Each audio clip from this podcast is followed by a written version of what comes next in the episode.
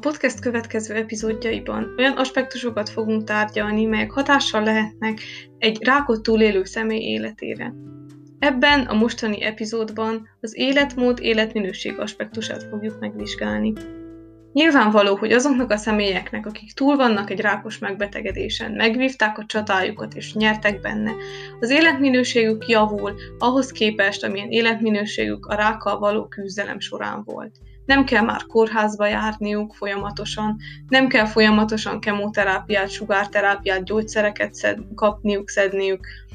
Emiatt erősebbek már nem érzik magukat annyira gyengének. Mivel nem kell kórházban legyenek, több időt tudnak a családjaikkal, szeretteikkel, barátaikkal tölteni. Ennek ellenére ez az életminőség még nem az az életminőség, amihez ők hozzászoktak. Még nem az az életminőség, amivel akkor találkoztak, amit akkor szoktak meg, mielőtt még a rákkal szembesültek volna. Ez sokunknak nehéz feldolgozni, hogy nem kerülnek vissza egyből arra az életmódra, arra az életminőségre, amire szeretnének.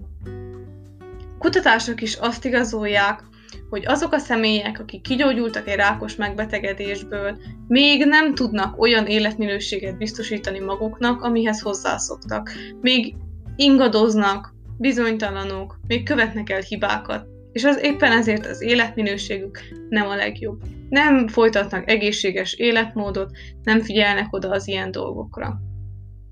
Egy nagyon friss kutatás közel 2000 mellrák túlélő személyt vizsgált, és ezzel párhuzamosan közel 3500 olyan személyt, akik sosem találkoztak a rákkal, őket vetették össze.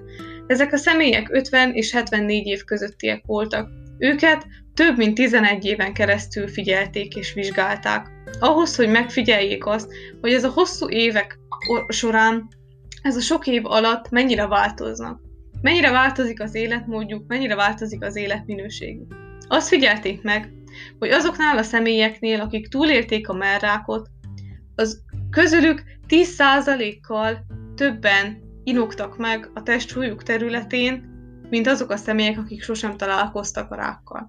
Ez mit jelent? Ez azt jelenti, hogy a merrákot túlélő személyek 10%-kal többen nem tudták tartani stabilan a testsúlyukat ez a 11 év alatt, azokhoz a személyekhez képest, akik úgymond szerencsésnek mondhatóak, mert sosem kellett találkozniuk a rákos megbetegedéssel.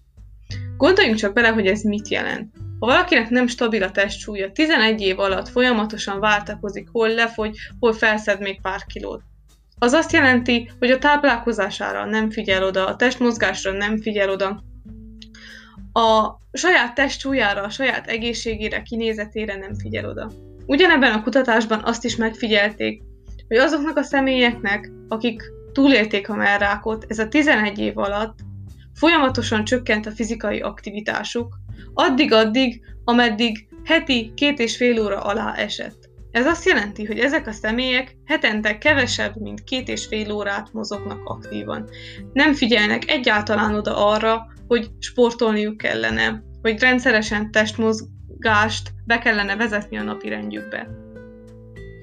Éppen ezért az életminőségük nem az az életminőség, amihez azelőtt hozzászoktak. Egy másik kutatás azt vizsgálta, hogy mennyiben változik meg a rákot túlélő személyek szexuális élete. Nyilván, miután valaki túl van egy ilyen megbetegedésen, sok energiát vesztett, sok erőt vesztett, emiatt csökken a szexuális vágya, csökken a libidó. A sok kémiai anyagok miatt, amit azért kapott, hogy kigyógyuljon a rákos megbetegedésből, csökkennek az ivarmirigyek funkciói. Már nem funkcionálnak olyan jól, nem működnek olyan jól. Ez is közrejátszik a libidó csökkenésében, illetve ez további szövődményekben is közrejátszik. Fan Staten és munkatársaik egy 2020-as kutatásban azt vizsgálták, hogy a gyermekkori rák túlélőknél, tehát olyan személyeknél, akik gyerekkorukban szembesültek a rákos megbetegedéssel és sikeresen megvívták a harcukat, milyen reprodukciós komplikációk jönnek létre. Ugye nem csak biológiai szempontból változik meg a reprodukciós rendszere egy olyan személynek, aki túlélte a rákot, hanem mentális szinten is. Megváltozik a kötődése az emberek felé, éppen ezért eleve a vágy, hogy gyereket nemzen erre a világra csökkenhet. Ez a vágy attól is csökkenhet, hogy nagyon sokukban felmerül az a gondolat, hogy mi lesz akkor, hogyha az én gyerekem megörökli tőlem a rákra való hajlamot és ezt nem szeretnék. Tudják, hogy ők milyen szenvedéseken mentek keresztül, ezt szeretnénk minél inkább elkerülni a saját gyerekeik számára. Ebben a kutatásban egyaránt vizsgáltak férfiakat és nőket is, akik ugye gyermekkorukban küzdöttek meg a rákos megbetegedéssel és túlélték. Mindkét csoportnál azt figyelték meg, mindkét nemnél, hogy elégtelen ivarmirigy funkciók léptek fel, miután gyerekkorukban kigyógyultak a rákos megbetegedésből. Mivel ez gyerekkorukban történt, ezért ez okozhat pubertásbeli késést, sőt, akár azt is okozhatja, hogy ezek a személyek a pubertás korukban ragadnak. Ezeknek a személyeknek csökkenhetett a csonttömegük és a csontsűrűségük, mert ezek az ivarmirigyek nem tudtak a szervezetnek a biológiai működéséhez megfelelően hozzájárulni. Emiatt ortopédiai problémáik is felléptek. Felléptek szexuális problémák, erekciós problémák, vágy problémák, és legutolsó sorban sok esetben fellépett meddőség is. Felnőtt korban is ugyanígy problémákat okozhat, ugyanis felnőtt korban is ugyanúgy csökken az ivarmirigyek funkciója egy rákos megbetegedésből való kigyógyulás után. Ezeknek a személyeknek gyakran az a bizonytalanság felhő is az életükön ott áll, hogy félnek a meddőségtől. Ez a bizonytalanság gyakran áthatja a szexuális életüket is, mivel bennük van az a félelem, hogy lehet, hogy a rákkal való küzdelem miatt már sosem lehet gyerekük. A nők esetében ez, hogy gyermekkorukban rákos megbetegedésből kigyógyultak, korai overális elégtelenséget okozhat.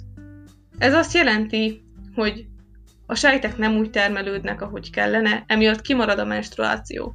Nyilván tudjuk, hogy ha kimarad a menstruáció, hogyha nem érik meg az a petesejt, akkor egyszerűen nincsen, ahogy a spermium megtermékenyítse azt a petesejtet, és emiatt léphet fel meddőség, vagy ha nem is lép fel meddőség, de nehézségek léphetnek fel teherbeesés kapcsán.